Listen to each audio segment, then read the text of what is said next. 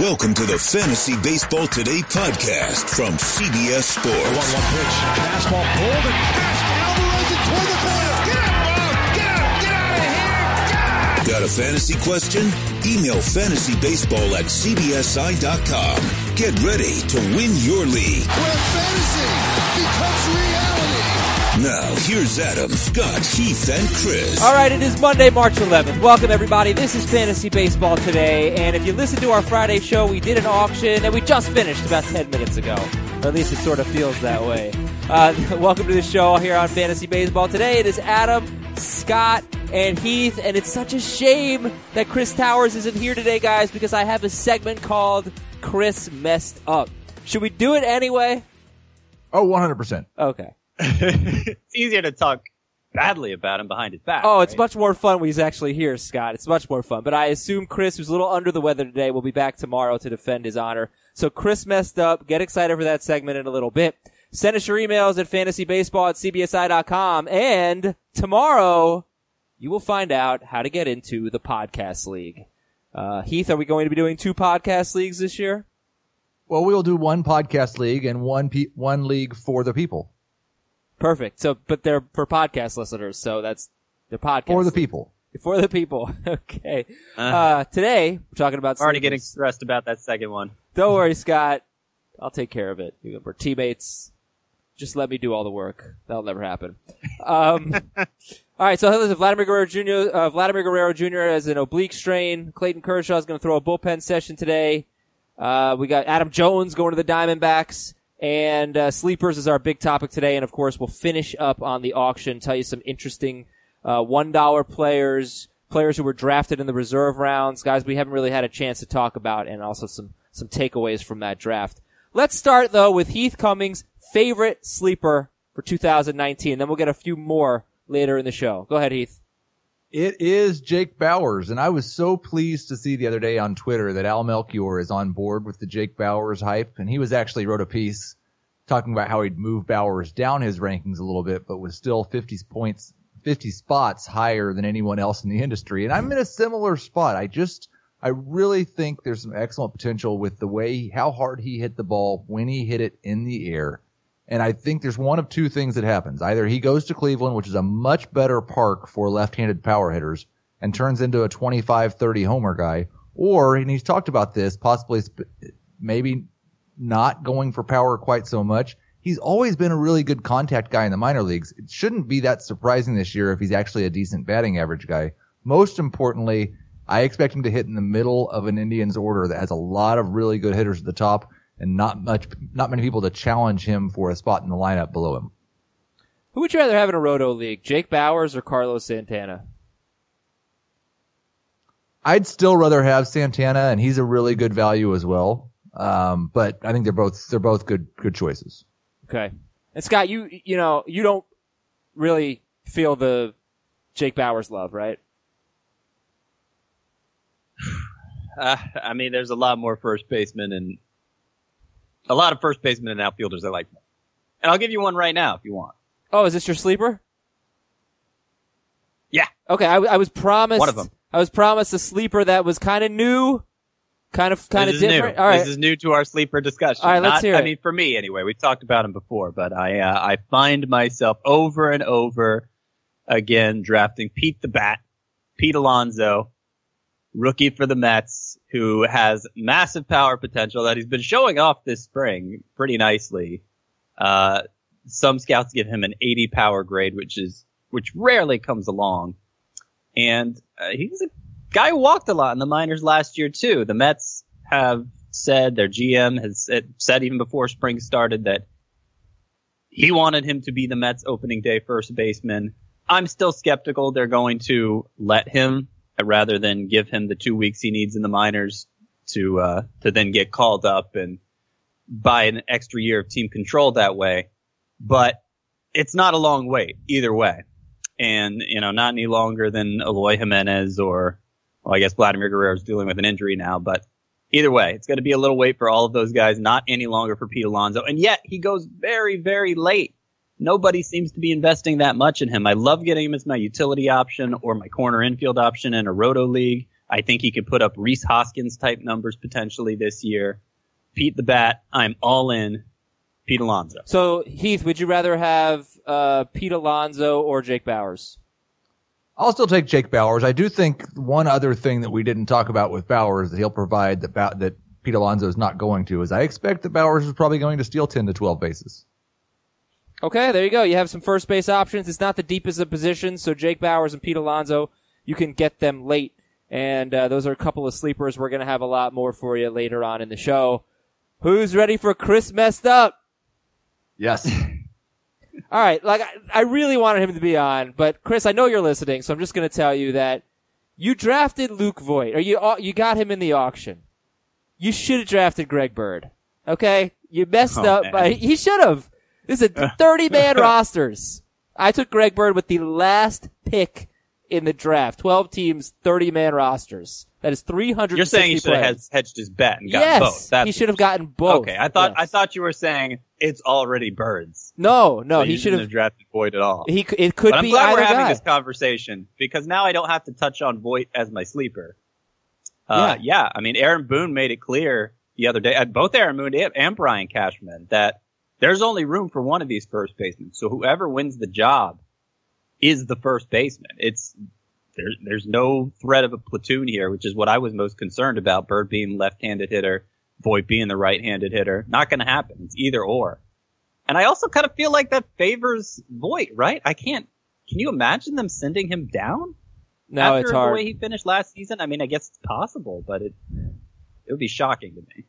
Yeah, and they're both having good springs. I just think that it's not a bad idea. Sometimes it's a good idea to take two closers if they're both battling it out. Like if you want to draft Pedro Strop and Brandon Morrow, if you want to draft two Diamondbacks closers or you know closer options, uh, the White Sox with uh, Herrera and Colome. You know, it's not necessarily a bad idea to use two roster spots if they're late enough on uh, on one player. And Voit, you can't get all that late.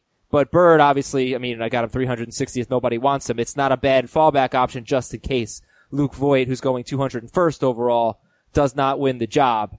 Um, and, uh, Scott, Luke Voit, Trevor ba- uh, Jake Bauers, Pete Alonso, rank them. I go Alonso, then Voit, then Bauers. For me, pretty significantly behind. Heath, But yeah, I look. Yeah, I'll go Bauers, then Alonso, then Voit. All right. Couple things to promote for you. We got the commissioner product for all you serious fantasy players, cbsports.com slash FBT. You're going to love it. Great stuff. I talked about the league history. That's very, a, great feature. Made me actually feel good about what I've done in the, uh, auction league that we've been doing for years. And Sportsline. Okay, I tweeted about the Who Do I Keep tool. So Chris Towers, I believe this is a Chris Towers jam. Uh, it's really cool. You can plug in, you know, player X in, in round eight versus player Y in round four. And we'll, we have a tool that will help you figure out the best value, who to keep. There's so many great things, uh, including the Aces story that we've talked about on Sportsline. And if you want to try it for just $1 for your first month and then $9.99 after that, go to sportsline.com and sign up with the promo code Vegas. Promo code is Vegas. Scott, have you ever been to Las Vegas? I have not. It's very fun. Okay. Heath, Heath, tell him what he's missing. No. What's that? Tell him what he's missing. You like- well, I'm you like trying to think of things that Scott's missing that Scott would enjoy. Um, I I've like Vegas, and I don't do a lot of things that Scott doesn't do. Go ahead. Sorry. I, I've been four times, and I don't know that any of those trips involved things that Scott would want to participate in. Well, then Yeah. I'll tell Scott. There's great food. There's theater. Uh-huh. There's Okay. gambling. You're Why gonna, are- you're gonna have to Why are gamble. you guys trying to sell me on Vegas? I just right think now? you should go. You should go. All right. Okay. Um, Maybe someday. news and notes. Let's talk about Vladimir Guerrero Jr. He's out at least three weeks with an oblique strain, uh, and he's been working on his conditioning this season. He's he's not the trimmest guy in the world. Um, Heath, what what do you make of this Vladimir Guerrero Jr. injury? It's not good. Now, I didn't have him ranked as like a top 50 player overall, and so I don't feel quite as nervous about it. I've got him at 63. I, I don't think I'm going to drop him down yet. My I expected that he was not going to be up on opening day. I wasn't 100% sure that he was just going to show up magically five days after the season started to make sure his service time was right. And the the way they've talked about him this spring, it's been for the most part insulting. He's probably their best baseball player. But now that he's got this issue, one that we know does linger for hitters sometimes, it's really more of an excuse for the Blue Jays to take things slow with him. I, I think there's a chance that we don't see him until May now, which would be really bad. So how far should he drop in overall rankings? He's a fourth round pick, you know, in the 40s. ADP is currently 40, 48.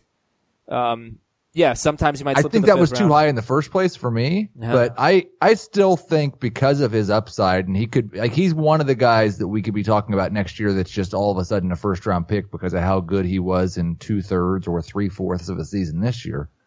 Um, I I still think if he's there in the sixth or seventh, you got to think really hard about it. Yeah, I'm thinking sixth round too. Um, and it probably does change his timetable slightly because they, they probably will want to make sure he's really swinging the bat normally before he comes up. So I'm kind of thinking May 1st too. It, it could still be middle of April, but I mean, the timetable works that it could still be middle of April like we were expecting all along. But I'll give him a couple more weeks, say May 1st. So would you take Matt Carpenter or Vladimir Guerrero? Carpenter. I would, I would probably take Carpenter and points, but I think I'd still take Guerrero and, and Roto. And last point about Guerrero, Uh, wouldn't he be better in uh, in points leagues? Because his plate discipline is so good, It, well, or it should be Um, anyway. It depends. Is he going to hit 330? yeah, I mean, that's, I, I don't think format, I don't think he's going to be very format specific, to be honest. It's more a case of Carpenter with that comparison. Carpenter obviously excelling in points leagues. Clayton Kershaw will throw a bullpen session today. He could be ready for the start of the season. Anybody buying that? Uh, I'm not. not really. No, I'm not. I, I wouldn't Certainly say not I'm, opening day. I wouldn't say I'm buying it, but it does bring up the point. And I, I've avoided Kershaw recently. I have him on one or two teams that we drafted a little bit, a couple, a few weeks ago. I do think it brings up a point that the way he's falling in drafts right now, he could be one of the best draft day values if he happens to stay healthy. Right. It's just like, okay, even if he recovers from this, gets back an opening day or misses one turn through the rotation, it's just a reminder of the risk that you're taking with Clayton Kershaw. And, But the risk is largely being priced in now. oh yeah, I'd say so. So who should go first, Yeah. Vladimir Guerrero Jr. or Clayton Kershaw? Kershaw.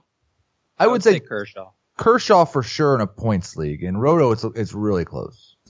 All right, more notes. Uh, Ryan Brasier, Boston relief pitcher. He's making progress. He's recovering from a toe infection, but he has not pitched in a spring training game yet, which would seem to ind- indicate that Matt Barnes is the favorite. And Scott got Barnes for one dollar in our auction league. He might have gotten the Red Sox closer for a dollar. I took Brasier in the Yep. reserve rounds. Now that's an example, Scott. If if Brasier had been there, I took him one of my. We had seven reserve rounds after we auctioned off 23 players per team. Were, would you have taken Ryan Brasier if the, you know, if the opportunity had been there? And hedged my bet. Yeah. Uh, I really think it's going to be. I really think it's like he's the stated favorite even before this toad thing came Why- up. So I, why I don't have Bo- much doubt it's going to be him. So I probably wouldn't have. I, I just want has Barnes had a little bit of a, an injury issue as well because he's only made one appearance this spring and absolutely got lit up. Yeah. Um, I don't know. They might be slow playing him. I haven't heard anything about an injury, but I think, I think he has the potential to be really good as a closer. His 14.0 K per nine were sixth among all relievers last year. ERA, FIP, XFIP, SIERA all suggest that 365 ERA he had was on the high side and that should be closer to like, should have been closer to like 270. So, uh, you know, obviously the Red Sox team that you would think would provide ample save opportunities. So Barnes, this is great. I, I was having trouble narrowing down the four sleepers I was going to talk about it. We crossed off Voit. We crossed off Matt Barnes. Matt Barnes, one of my favorite late rounders to target for saves because he's going to be so good with the strikeouts too. So now I am down to four. All right, good. And I, I just got, I, Good help. I just think that it does make sense to also take Brasier if, if again, if you're not giving up much. I mean, if you're doing a 30 round draft, you could get Brasier round 25 or later or something like that. And I just don't know that there's a harm in that, but, uh, but Barnes should go first. And, uh, you know, Barnes, a little scary, four, four and a half walks per nine. But It's not so uncommon for closers. But here's my bold prediction, and you shouldn't draft on this. I'm just going to say it so when it actually happens, uh, everybody says, "Oh, Aizer, great call." Uh, Felipe Vazquez will be the Red Sox closer after the All Star break. Uh, they will make a trade at some point. Uh, let's see. Adam Jones, one year, three million dollar deal. He had a pretty bad year last year, but his home run to fly ball rate was basically cut in half. If it had been normal, probably would have had a normal Adam Jones year, which is fine. Uh, is he an everyday player, Scott? And should Adam Jones be drafted in mixed leagues? He shouldn't be drafted in mixed leagues. There seems to be a question as to how much he's going to play. They had Ketel Marte ready to take over as the team's regular center field. He's flanked, of course, by David Peralta, who's not going anywhere, and Steven Souza, who has injury issues, has consistency issues. Uh, I think it, it could come to pass that uh, that Souza just falls out of the lineup, that maybe Marte goes back to the infield, but obviously I don't think either of those is going to be the plan from the start, but we'll wait to hear more. Okay. Jones, I think, is a better bet for deeper leagues. Well, and the the thing about their position with Marte, and he can play three different positions. They've talked about wanting him to play three different positions. I mean, right now they've got Wilmer Flores slated as their starting second baseman and Nick Ahmed slated as their starting shortstop. There's a lot of opportunities for guys to get plate appearances. There's very few guys that have to be in the lineup every day. But does it hurt Ketel Marte? Does it make him less than an everyday player? I don't think Ketel Marte is going to be the guy that plays less. Okay. I think he's going to play as much as he can, and where he plays, we don't know yet. Heath, Jose Altuve will not return until at least this weekend due to side soreness. So not. I'm quite... glad that I didn't get him in our auction. I did. Uh, man, no, I'm not. Wor- I'm not worried about him yet. If it, if it bleeds into next week, then maybe I get I start getting concerned. But right now, I'm fine. Scott, the Braves are going to use two closers. What's your take on the Braves bullpen? That's kind of the way I saw it playing out. Uh, going matchups with the lefty, AJ Minter, the righty, Arodys Vizcaino.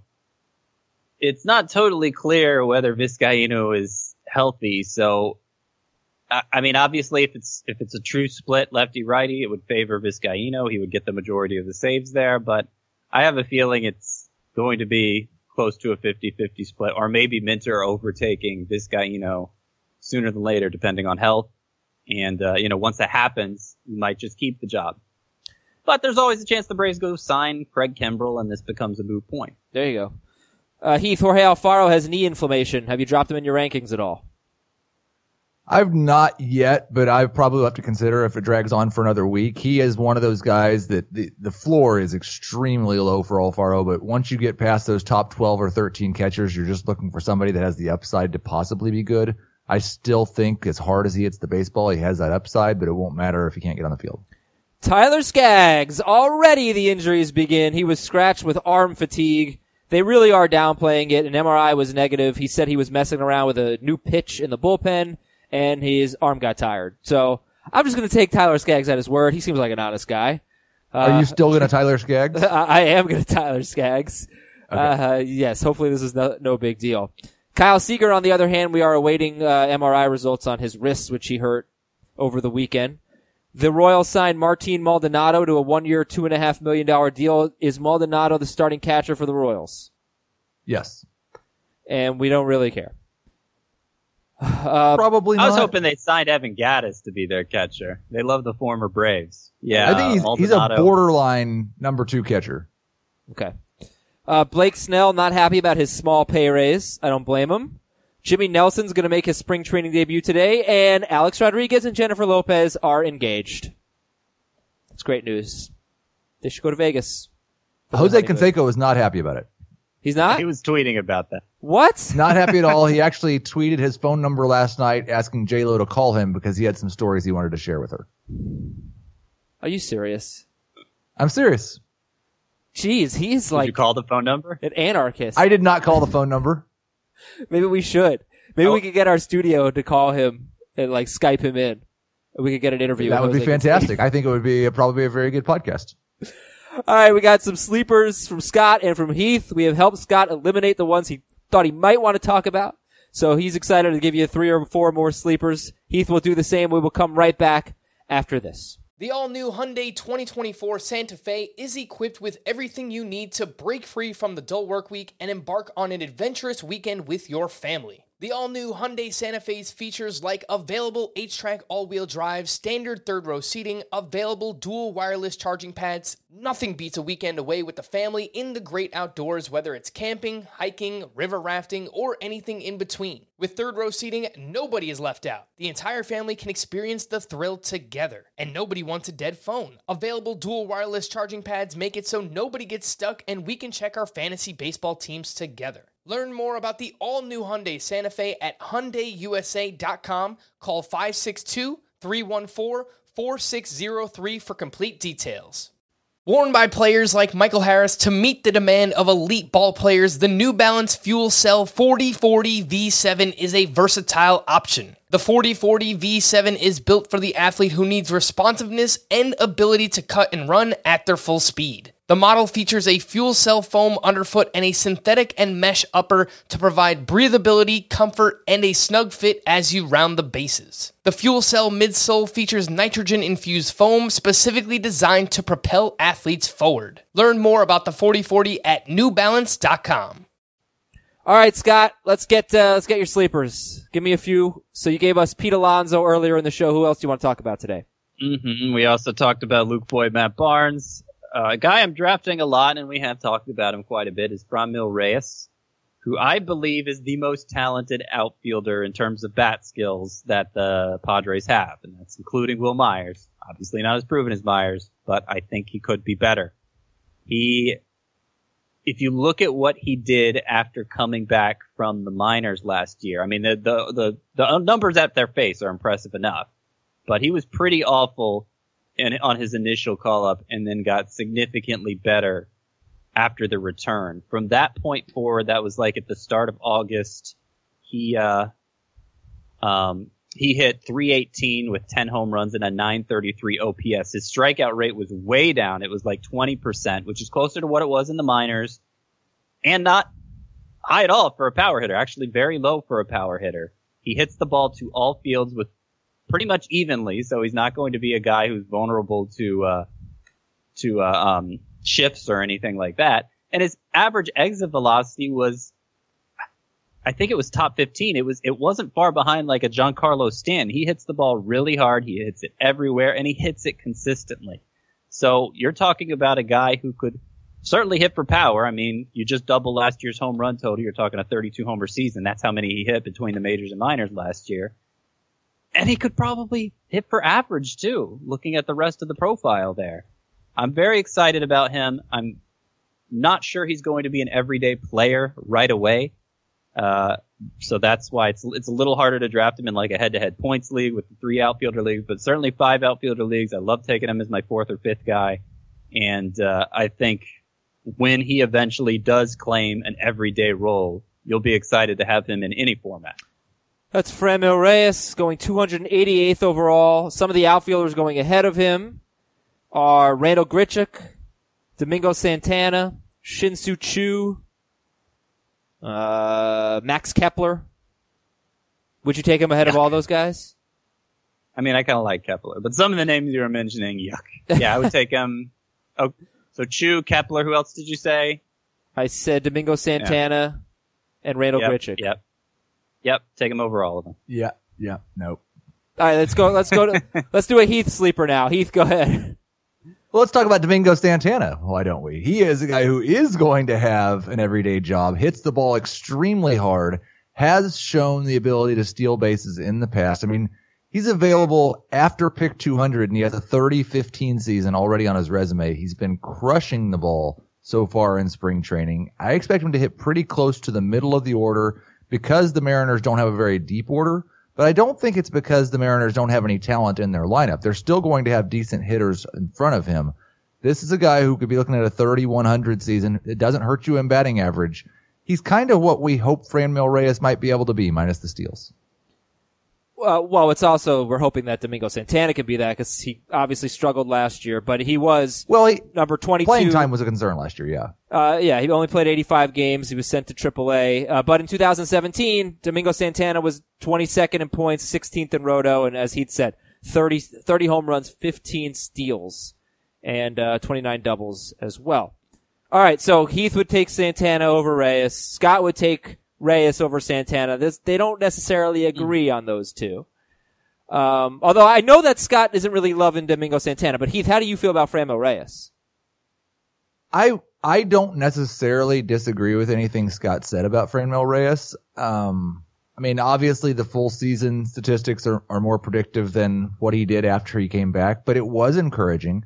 My bigger problem is I don't really see how they can play Wil Myers in center field every day. I don't think they're taking Hunter Renfroe out of right field. I, that's where I expect him to play.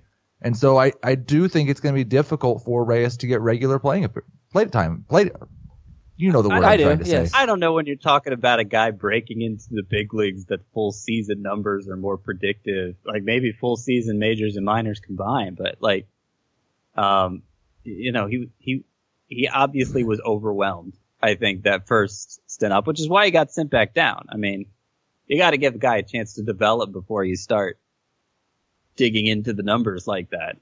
All right, Heath, give well, me he was sleeper. obviously really hot at the end, but I don't think that's necessarily what we should expect either. oh no, Closer to not- his minor league numbers in that first stint. Yeah, yeah, no. We shouldn't expect him to do what he did. The last 31 games, he had a 978 OPS and a 395 BABIP. We're we're not expecting that from Reyes. Uh, Heath, give me another sleeper. Um, I'll go with Luke Weaver, who we've talked about quite a bit on this podcast. I think he has a good chance to be a new ch- a change of pace guy. He has. Uh, he's been one of those pitchers that really has kind of bought into the technology. I think he went and bought his own Rapsodo machine, which is something that kind of helps you uh, see the details of your pitches a little more clearly than you can see with a naked eye or even on video. And he has really apparently improved his curveball. I'm expecting Luke Weaver to be a solid number three or number four starter this year, and he is free on draft day. All right, I am going to look up how much it costs to buy a Rapsodo machine. And Scott, uh, give me give me another sleeper while I try to do this. Uh, yes, I am going to give you Marco Gonzalez, who is my favorite late round pitcher to target. When I'm drafting with Chris Towers, I rarely get him because I think he and I are in the same boat here, but pretty much always get him when I'm not drafting with Chris Towers. And really, it's, you, you're not going to, you're not going to find that lack of downside in the late rounds. He is well equipped for run prevention two of the three legs of the fifth triangle he actually dominates on. It's, it's kind of like Miles Mikolas that way. He had the ninth lowest fly ball rate of any qualifying pitcher last year, the fifth lowest walk rate, and he struck out more like a, a batter per um, a batter per nine inning more than Miles Mikolas last year. Uh, but really, you know, just the fact that he's a control artist who and a ground ball specialist if he hadn't tried pitching through a neck injury in August, eventually succumbed to the DL, but he had a few starts where he was trying to pitch through it. Entering August, he had a 337 ERA. Spends time on the DL, comes back in September, has a 171 ERA in four starts. So you're talking about a low threes ERA if you take out that stretch where he tried to pitch through injury and ended up with a four ERA on the season. So that kind of shows you the extent how how good he is at preventing runs, and uh, he's their opening day starter. So He is. they're going to ride him pretty hard this year. Who do you, yeah, who do you guys like better, Heath sleeper Luke Weaver or Scott's sleeper? And not to say that Heath and Scott don't like Luke Weaver, or Marco Gonzalez, but the, just the guys that they threw out. Scott threw out Marco Gonzalez. Heath threw out Luke Weaver. Who do you like better? Me, Doesn't matter. Uh, Gonzalez. Uh, Weaver. I figured as much. Um, okay, so should I get the? I thought that was one of those like listeners that answer along at home. Who do you like more? Should I get But the You uh, the uh, two hundred dollar travel case for the Rapsodo machine? Well, I think you want to. I mean, you're not like, are you only going to use this at home? You're going to need to go to the park and use it in places. You don't want to spend four thousand dollars on a machine and then have it break down on you. How'd you know how, how much it costs? And then there's the upgrade kit. I'm gonna get the upgrade the upgrade kit and the year subscription. So that's seven hundred seven uh one thousand five fifty. So we're talking about fifty six hundred bucks without taxes for the Rapsodo machine. That's quite a commitment from Luke Weaver. Good for him. Uh, Scott, give me another sleeper.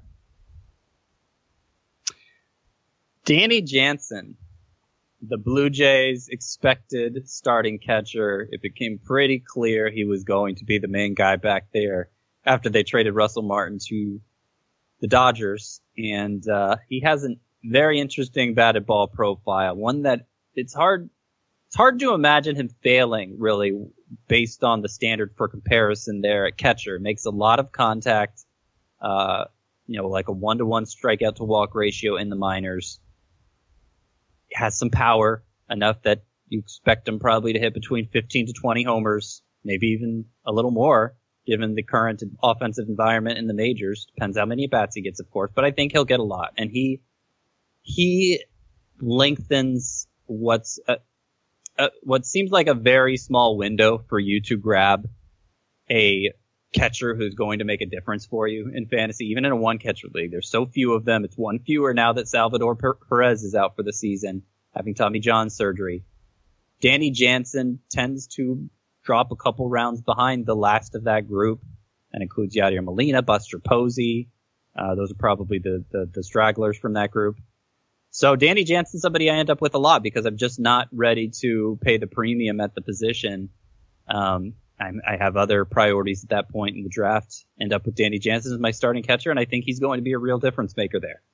All right, Danny Jansen. He's eighth for Scott. He's seventh for Heath. Heath has Jansen ahead of Yadier Molina, and Scott does not. But yeah, he was a top nine catcher, and then Salvador Perez out for the year with Tommy John. So now um, Jansen is a top eight catcher with very limited major league track record. Uh, it just goes to show you what this position is like. I mean, top 12, we're talking Wellington Castillo for Scott, Jorge Alfaro for Heath. Uh, Heath, give me another sleeper, please. I'm going to do the thing that I always criticize and talk about splits within season because Reynaldo Lopez had a weird, weird, weird year last year. There was a big portion of the year where he was not very good, but he had some very good batted ball luck and kept his ERA below four and kept pitching deep into games. But then late in the year, his last seven starts, he went seven innings in four of them, at least six innings in six of them. He had a 1.38 ERA, actually struck out more than a batter per inning, and his FIP was below three as well. And so the beginning of this year in spring training, he hasn't been very good so far, but he is still striking out a lot of guys. Lopez is a guy with good pedigree. Look like he started to figure some things out in the second half of last year. And again, like Luke Weaver, pretty much free on draft day. Okay, so to recap, Scott told you Pete Alonso, Franmil Reyes, Marco Gonzalez, and Danny Jansen as sleepers. He had uh, Jake Bauers, Domingo Santana, Luke Weaver, and Reynaldo Lopez as his sleepers. And those are just eight. There are a lot more. Please go to the website, cbsports.com slash uh, fantasy slash baseball, cbsports.com slash fantasy slash baseball, and get a whole list of sleepers. Yep. Yeah. 2.0 is up for me. Version 2.0 is up for me. Heath, I think, is writing his version 2.0 this year. This uh, week. This week. This week. I hope you're Also writing this it this year. year. Yeah. Yeah. Yes. Other names So you'll read we're, uh, about include uh, Nick Senzel and Brad Peacock. So I'm Mm-hmm. really. So here's my thing about Brad Peacock. Like, well, I, I gave the stats on Friday's show. He was so good as a starter in, in 2017. Pitched exclusively as a reliever in 2018, but at the later stages of 2017, Peacock really cut down on the walks, which had plagued him for basically his entire career. And then as a reliever last year, he was under three walks per nine. Very, very good. Very encouraging stuff. What I don't understand is why it was even like, like, why wasn't it just obvious to put him in the rotation? You know, the Astros may know something we don't know, but based on how good he was in 2017, how good he was as a reliever last year, the improvement in control, it should have been a layup for him to be the fifth starter. Like they didn't need to go out and sign Wade Miley. They had enough guys. Well, yeah. I, I think the concern is, and it, it was evident even when he was really good in 2017, he was just barely more than five innings per start. They have a lot of young guys that we expect to move into the rotation at some point this year. And hmm. so I, I don't think they see him as a long-term answer as starter. He's more of a guy that's going to give you five innings. Maybe he goes six once. Um, But that's kind of in today's game. That's kind of the norm for a fourth, fifth, maybe even a third starter, right? I mean, you're- you're not getting a lot of length I, from the. I think less than six innings is not that surprising. I think just barely more than five is is a little different. Okay. Like he had a lot of starts where he was going four innings. Well, look, maybe it's more important in a in a roto league or a league that doesn't count quality starts or something like that. But um, but I, I there's a lot to be excited about with with Brad Peacock. I'm pretty pumped about him, and he went for a decent amount in our auction. So I think I can look it up. I remember you remember? I He think was it was four bucks, early. five bucks. You know, Uh, he, he, he he probably could have gone for a dollar if we were at that. If he was nominated at that stage, Right. Um, I think my values have him at four, but you know, it it depends so much on when a player gets nominated and and how the rest of the auction plays out in terms of how aggressively we bid for higher end players, how much money's left at that point. Yeah, he went for five dollars. We'll talk um, more about the auction in just a minute. I want to give a note. Like I said, we're gonna have um, a podcast league entries. Hopefully tomorrow, I'll make an announcement about it, and we're gonna do the drafts. At least Heath, I won't speak for you in the for the people league, but the regular podcast points league will certainly be after the two games in Japan. Right, Heath, for the for the people league. I would say yes. Yeah. So uh, we'll tell you how to get in, hopefully tomorrow, and you'll have some time to get in, so you don't have to rush. But we're getting a ton of emails now, and it's awesome. Fantasy baseball at cbsi.com. I just want to let you know I can't read all of them on the show. I can't respond to all of them. So you know, I know some people respond like three times to the email. Hey, how come you're not reading my email? We just ha- I just have a full inbox, and I can't get to everything. I can, however, get to this next one because it requires some regulating. All right, one fantasy regulators, and then we'll get our final auction takeaways and tell you what else you need to know from spring training. This one is from the Big Dog. I think this is a very mean fantasy regulators. Big Dog, I think you're oh. crazy, but I would like to know what Heath and Scott have to say. Okay, Big Dog is the commish of his league. That means I'm the real fantasy regulator in my league. But I wanted to settle this issue once and for all. I wanted to raise my league buy-in to $100. But the rest of my league won't comply because they are either all broke or scared. I think this should give me probable cause to kick these people out from the league and replace them with people who make more money. Big dog out. Um, This is- it depends. this is cruel. Because the way you phrased this is like nobody else wants to do this. If that's the case, then maybe they should kick you out of the league. yeah, I think so, big dog. But if it was a situation where you had 11 owners that wanted to play for $100 and one guy who didn't, then I would agree with Big Dog. Scott, who's I mean, you're of the you're league? putting in the legwork, right? You're setting up the league. You're recruiting everybody. Like it, it's it's it's kind of your league, right? I I think the nicer thing to do would to be a, to start a secondary league that plays for a hundred dollars, which I mean that's a lot for me. so Yeah, I, I wouldn't want- I wouldn't wanna be in your doesn't want to play it. yeah, it's a hundred bucks. Yeah, um, No. Uh, that would be the nicer thing to do. But if you don't want to have two leagues, I mean, if, if you think you can fill a league full of one guys who want to play for a hundred dollars, that's, I, I think it, I think it's fine. I, I think you're letting the other, these other people down, but I, you know, unless one of them is willing, they, one of them could step up and become the commissioner of a separate league if they want. Yeah, I think the big dog is kind of a mean commish. I don't really uh, approve of your tactics, but I'll also say, Scott, if hundred dollars is too much for you for a fantasy baseball league, you probably should not go to Vegas. All right. so how'd that auction turn out? Um, I hope you all enjoyed the podcast on Friday, and it took over four hours to complete. That's why we didn't do the whole thing on the air. Um, I don't know how.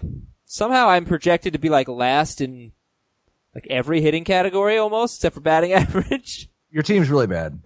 It does look pretty terrible. It does. But you know what? Like, uh, because right now I have Kyle Tucker and Gregory Polanco in my lineup, and obviously I have to replace I them. so think that you may only have two outfielders that are going to be playing on opening day. and that was, and that's a good point. Cause like, it, I know I've said like, I, I don't think outfield is like super deep. I don't think you can just forget about it or else you end up with my crappy outfield, which does include Well, Mike I, Trout. what I don't understand is, is you had a chance in the reserve draft, and you got one, you got Kole Calhoun, but you had a chance in the reserve draft to, to take several outfielders who have full-time roles right now. I know Nick Markakis was one you I, passed I was gonna p- take him. He got taken. Yeah. Um, yes, no. So I, I have an outfield problem, but I really think that I'll be able to like plug and play at outfield. Uh, I'll be able to get by. Um, so that And was you have like four backup closers. I have two backup closers. So I have Brasier and I have Greg Holland. Because and I, Kelvin Herrera. well, And yeah. Andrew Miller. Oh, And you're Andrew right. Miller. You're right. Okay, so that's that was my philosophy. My philosophy was like we drafted fairly early. It was the eighth, and I want I I drafted Jordan Hicks. So I took Andrew Miller because I didn't want to draft Jordan Hicks and have him not get the closer's role, and then I don't have the Cardinals closer. I'm going to drop these guys before the season starts. Like we have plenty of time. This is not my opening day roster. I, I covered my bases, but I won't talk. I, I, I have a couple of takeaways, uh, from the draft that I think can help people. Um, one, pay attention. I didn't pay close enough attention at times, and that's how I ended up with Kelvin Herrera because I accidentally nominated him. Um, but he honestly might be the closer. Like that might end up being okay. He was great last year for what it's worth. He could be the closer at some point. I don't think he's going to be ready for opening day. Yeah, it's, it's a shame. But hopefully he goes on the DL. I just put him right on the DL. And then Colomé's terrible the first time out, and everybody thinks, oh, I, think wish I had. I think your DL might be full. okay, my team sucks. But Heath, what were what were some of your takeaways from the auction? Uh, not just auction takeaways necessarily. Well, whatever it is, you, you go nuts. I mean, I think the biggest thing, and we, and this is probably too simplistic, but you really have to pay attention to how your auction is going more so than with a draft. And it's true with the draft too. Certain positions go really early. You've got to adjust. This auction to me, and Scott, you can say if you agree or not, felt different than just about any auction we've done with this similar group of people in the past. There was not a period like there usually is of just enormous overpays for 20 or 30 players and then all of a sudden great values. It seemed like it, it got, Adam, you referenced this, it got really weird with some people nominating one and two dollar players and them going for five and seven. right. But there wasn't a lot of overpay for the 30 or 40 dollar players. They mostly went right about where I had them. And so I didn't end up going with the strategy that I generally plan on, which is studs or stars and scrubs. I ended up with a pretty balanced roster instead. Okay, and that, like we said, every auction just has its own personality, and that's it's you know you can prep all you want. I think you have to, to know. He kind of said, "I go in there with a plan, with a player A I want. If I don't get him, here's my player B, and if I don't get him, here's my player C." That's that's not a bad approach. You have to have backup plans because Well- things will go kind of haywire. I, I think that's where it helps to have a set of auction values you're working off of. Not that you have to be like you you shouldn't be um, really strict about following the auction values, but it it gives you a sense of like you, you want to know if those early players are going for too high or too low, so that you're aware there's going to be money left or there's not going to be much money left later and there's going to be a lot of bargains. By my auction values, the high end guys still went for more than I had them. So from my pers- the perspective of my auction values, some of those late guys did go for less than than I had them for. Um, I, I I thought the bargains were decent. It it wasn't as extreme as past years, but I mean one one of my takeaways was just the closer role where you had the top guy Edwin Diaz. I think he went for 18, which was too little. I think by all of our um, by what we set our auctions va- well we all set our auction values for him to be. Um, but it, it seemed like every closer with a guaranteed role went in the $13 to $18 range. There wasn't a lot of variance there. But then the guys who were available late, and there were, you know, maybe they're not as assured of getting, being the full-time saves guy, but I mean, guys like David Robertson, Matt Barnes, I think Archie Bradley with the great Greg Holland spring is gone, not throwing very hard, getting, getting crushed. I, I think they're all pretty safely the number one save sources for their respective teams. And I got them for a combined six dollars. So I still feel like, you know, closers not in, in an auction environment, the difference in value can be so great that it's still not something you want to pay up for unless you're getting great, great ratios like from an Edwin Diaz. Um, and, and he's not going for 20 plus, you know? Yeah, Diaz went for 18. We were surprised Ed, that Craig Kimbrel went for 19. He ended up being the most expensive closer. It was weird, um, but that does happen sometimes. But yeah, uh, the closers. You're right. That's a good point about closers. One of my takeaways. It's just we know it to be true, but when you play in like like I said, this was like a this league in terms of league depth is like a six out of 10, 60 out of hundred. It's a little bit on the deeper side, but it's not AL only, NL only. There is waiver waiver wire, uh, good players on the waiver wire, but third base is just so deep. and if you're gonna wait somewhere or, you know, not spend big somewhere if you really want to save your money, it's not a bad idea to, to wait at third base. Uh, there's just so many good players. I got Justin Turner for $10. Um, I also have Gurriel for $1 and he's third base and first base eligible, which was my other takeaway. multi-position eligibility, I think is very helpful. Um, and, and it comes into play where I took uh, Alex Bregman for $37 and that allowed me at the end of the auction, I hadn't filled third base and, um, I think I ended up using Bregman at short, but yeah, I did. But I was looking at both the third baseman and the shortstops to see what was left. And if shortstop happened to have somebody better who was left, I would have moved Bregman to third base and now I can bid on a shortstop instead of bidding on a third baseman. Just, it just helps. So players with multi-position eligibility, I think, uh, it gets a little overlooked sometimes. And that's, uh, that's another takeaway that I had. I have one more, but Heath, uh, let me get you. Yeah, I, uh, my takeaway was how different this auction was. I, I don't know that I necessarily have another one. Oh, okay. Scott, how about you? Do you have another one? No? Uh, uh, well, pitchers, the elite tier of pitchers went for a lot in this one. Uh-huh. I think we all recognize how irreplaceable that is in a modern environment. Those, those pitchers aren't just emerging from the middle of the pack with the consistency they, they used to in the past. You may get one, maybe two true ace breakouts at starting pitcher these days and at a position with that many options. Obviously, you're, you're, you're talking about threading a needle in terms of landing those guys. So we all wanted to ensure we got one. I think most of us were probably hoping for two of them. And they very consistently went for more than I had them for.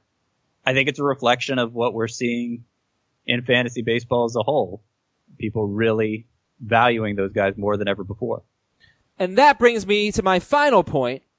Now you missed this. This wasn't on the air, but there was a moment that really screwed up my entire draft. I was editing the podcast while doing the auction and I missed the one player that I really wanted to get. Because if you heard the show on Friday, you know I missed out on all the aces. I did not get an ace. Instead, I had Stephen Strasburg, uh, for $24, where all the aces were going in the $30 range or so. I think Gerrit Cole ended up going for like 33 bucks, something like that. DeGrom and Scherzer were 36. So I had uh, Strasburg for $24, and there was one other player that I was determined to get, and it was James Paxton, and I could have gotten him for $21, and I missed the nomination. He went for 20, and it threw off my entire strategy. I ended up instead getting Jameson Taillon for $19, and I would much rather have Paxton for two more dollars if I miss out on all those aces. So my goal was if I didn't get one of those top 13 or so aces to get both Strasburg and Paxton. I believe that when they are healthy or if they stay healthy, I believe Strasburg and Paxton, their upside is Cy Young. I think they could have that kind of season. I don't think there's a chance that Jameson Taillon has that good of a season. So I guess it's not just for auctions, but that's my takeaway is if I miss out on those aces, I might get two of those very talented, very high upside guys who have some risk. Strasburg and, and Paxton would be two great examples of that and hope that kind of makes up uh, for not getting an ace. Luckily, I got Yu Darvish for fourteen dollars, and he's you know he's an ace. He just got hurt last year. I'm very confident in Yu Darvish, but uh, yeah, my team sucks because I don't have Paxton. Is basically uh, what I was trying to say. And, and I, yeah, go ahead. Does Go ahead. Paxton play the outfield? you know, Actually, outfield. I'm I'm looking at your team now, Adam. You got some nice buys. I think uh, Brian Dozier for two dollars is probably one of the standouts of the entire auction.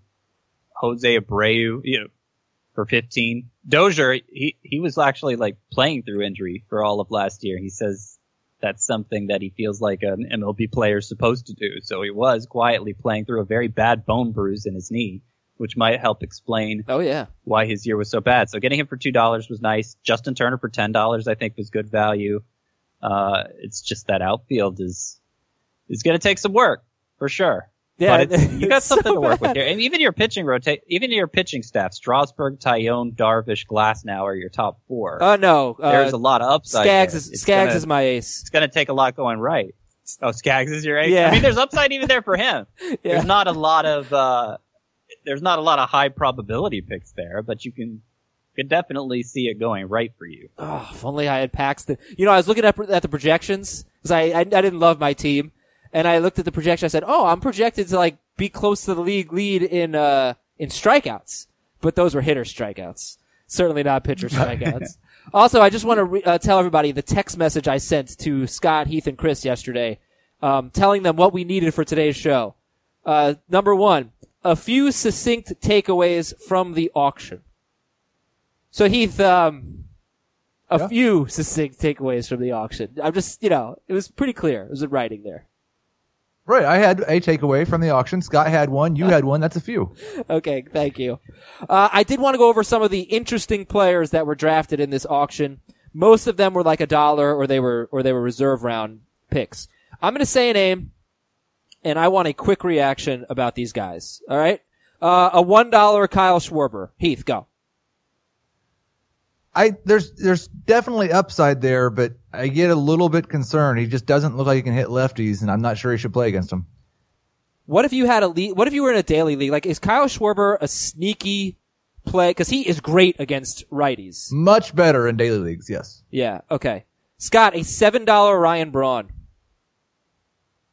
that was one of the worst buys of the draft. I know he's, I know he's made some changes to his swing, hoping to elevate the ball better this year, and and maybe it'll lead to better power production than kind of the downward trend he's been on. But uh, it it's he's he's kind of he's kind of old to be making that change, and not only that, but he's kind of the Clayton Kershaw of hitters in that we know there are going to be built-in periods of rest.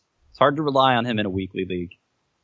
I won't even uh, get a huge reaction on this one. I just Heath got, I think it was Heath, Paul DeJong for a dollar. I I loved don't know, it. He got so I- overlooked. there was a huge reaction, a fist pump from me when I got him. yeah, that was a good one. Paul DeJong for a dollar. Um, some infielders. I thought Scott got a great value on Ryan McMahon. He was one of your last picks. He was in the reserve rounds. Ryan McMahon. He, he was my last reserve round pick. Yeah. Yeah, it was great. Uh, he could be the starting second baseman. What's the what is the probability that Hampson and McMahon share playing time? Ninety percent. Ninety percent. That's It's a lot of okay. I mean, if I, I think Hampson has a spot for sure. Whether it's everyday second baseman, whether it's super utility guy, I think he's in. It's just a question of is McMahon in as the primary second baseman or not. The way they've ha- the Rockies have handled them this spring suggests to me that that's the way they're leaning. McMahon as their primary second baseman, Hampson playing some second base, some shortstop, some center field, getting close to everyday at bats that way.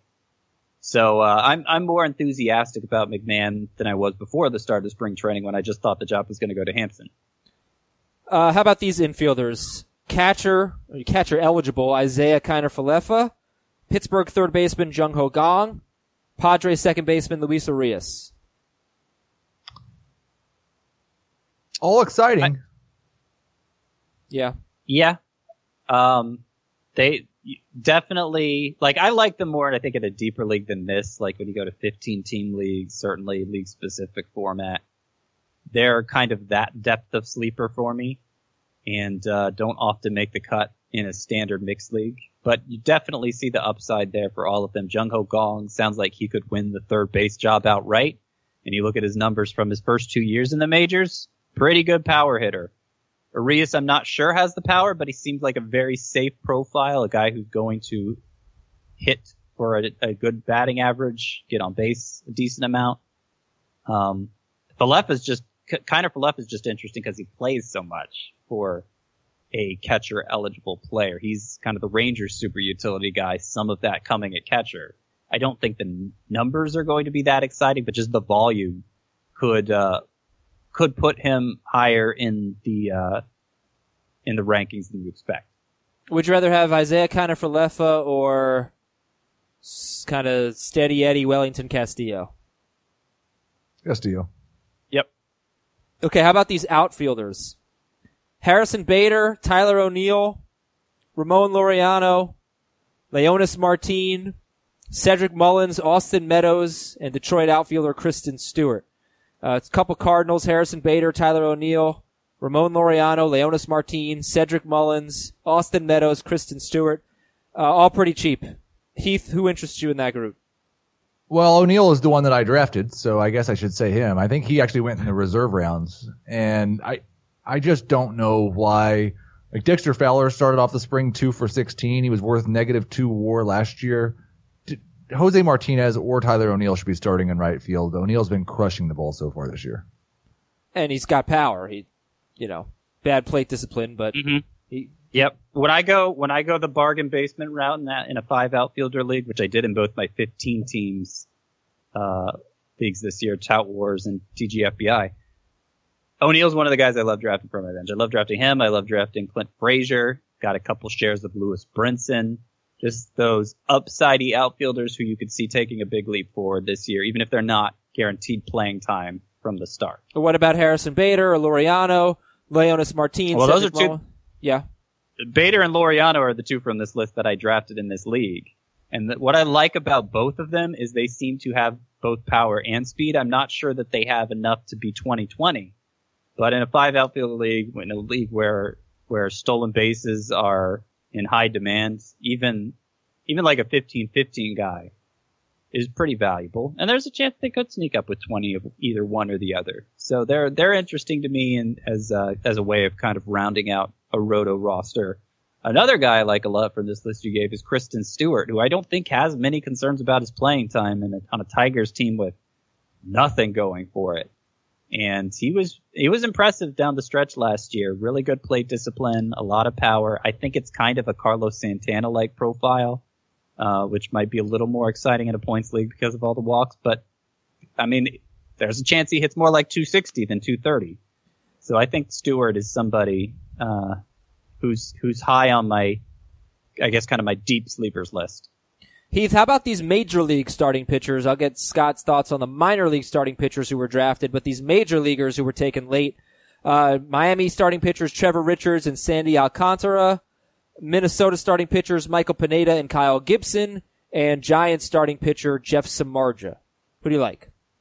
I think Gibson's probably going to be the best of these five starting pitchers, but he's also may be the least exciting to me. I, I I'm looking forward to seeing what Pineda can do, and I I really think the Marlins, at the very least, have three pitchers that you should be okay with starting when they're at home. So it's not a bad guy to have as a on your bench to start the season. Okay. Yeah, it's so weird. Gibson has never had a whip below 1.29, and yet he's had two good ERA seasons. Strikeouts, I think, were up last year. Scott, minor league starting pitchers. Uh, Chris Paddack. Geez, those numbers. Uh, Jesus Luzardo for the, for Oakland. Justus Sheffield for Seattle. Forrest Whitley for Houston. Paddack, Luzardo, Sheffield, and Whitley all got drafted.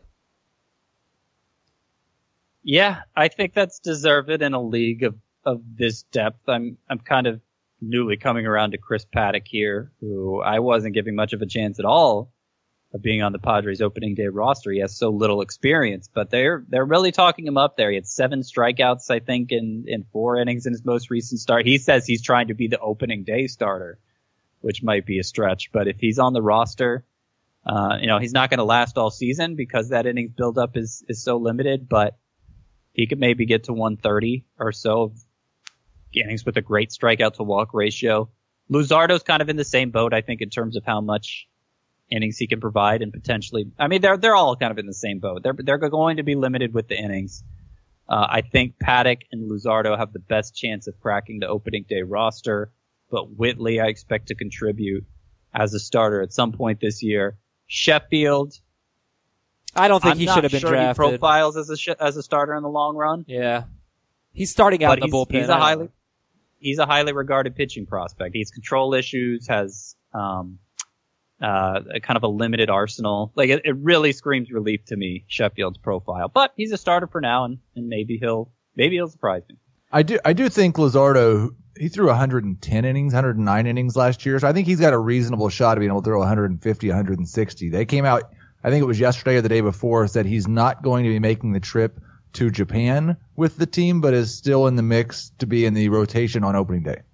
And I, we got to finish the show now, but I just want to say, like Chris Paddack, his career in the minors, he has a 182 ERA, a .8 WHIP, 20 walks to 230 strikeouts in 177 and two thirds. That's like it's unbelievable. Holy cow! uh, and that's it for fantasy baseball today here on Monday. I'm sorry that we didn't get to your emails. I promise I'll make time for emails on Tuesday. So send us your emails at fantasybaseball at cbsi.com for Scott White and Heath Cummings and Chris Towers, who made a big mistake by not drafting Greg Bird. I'm Adam Aizer. We'll talk to you tomorrow.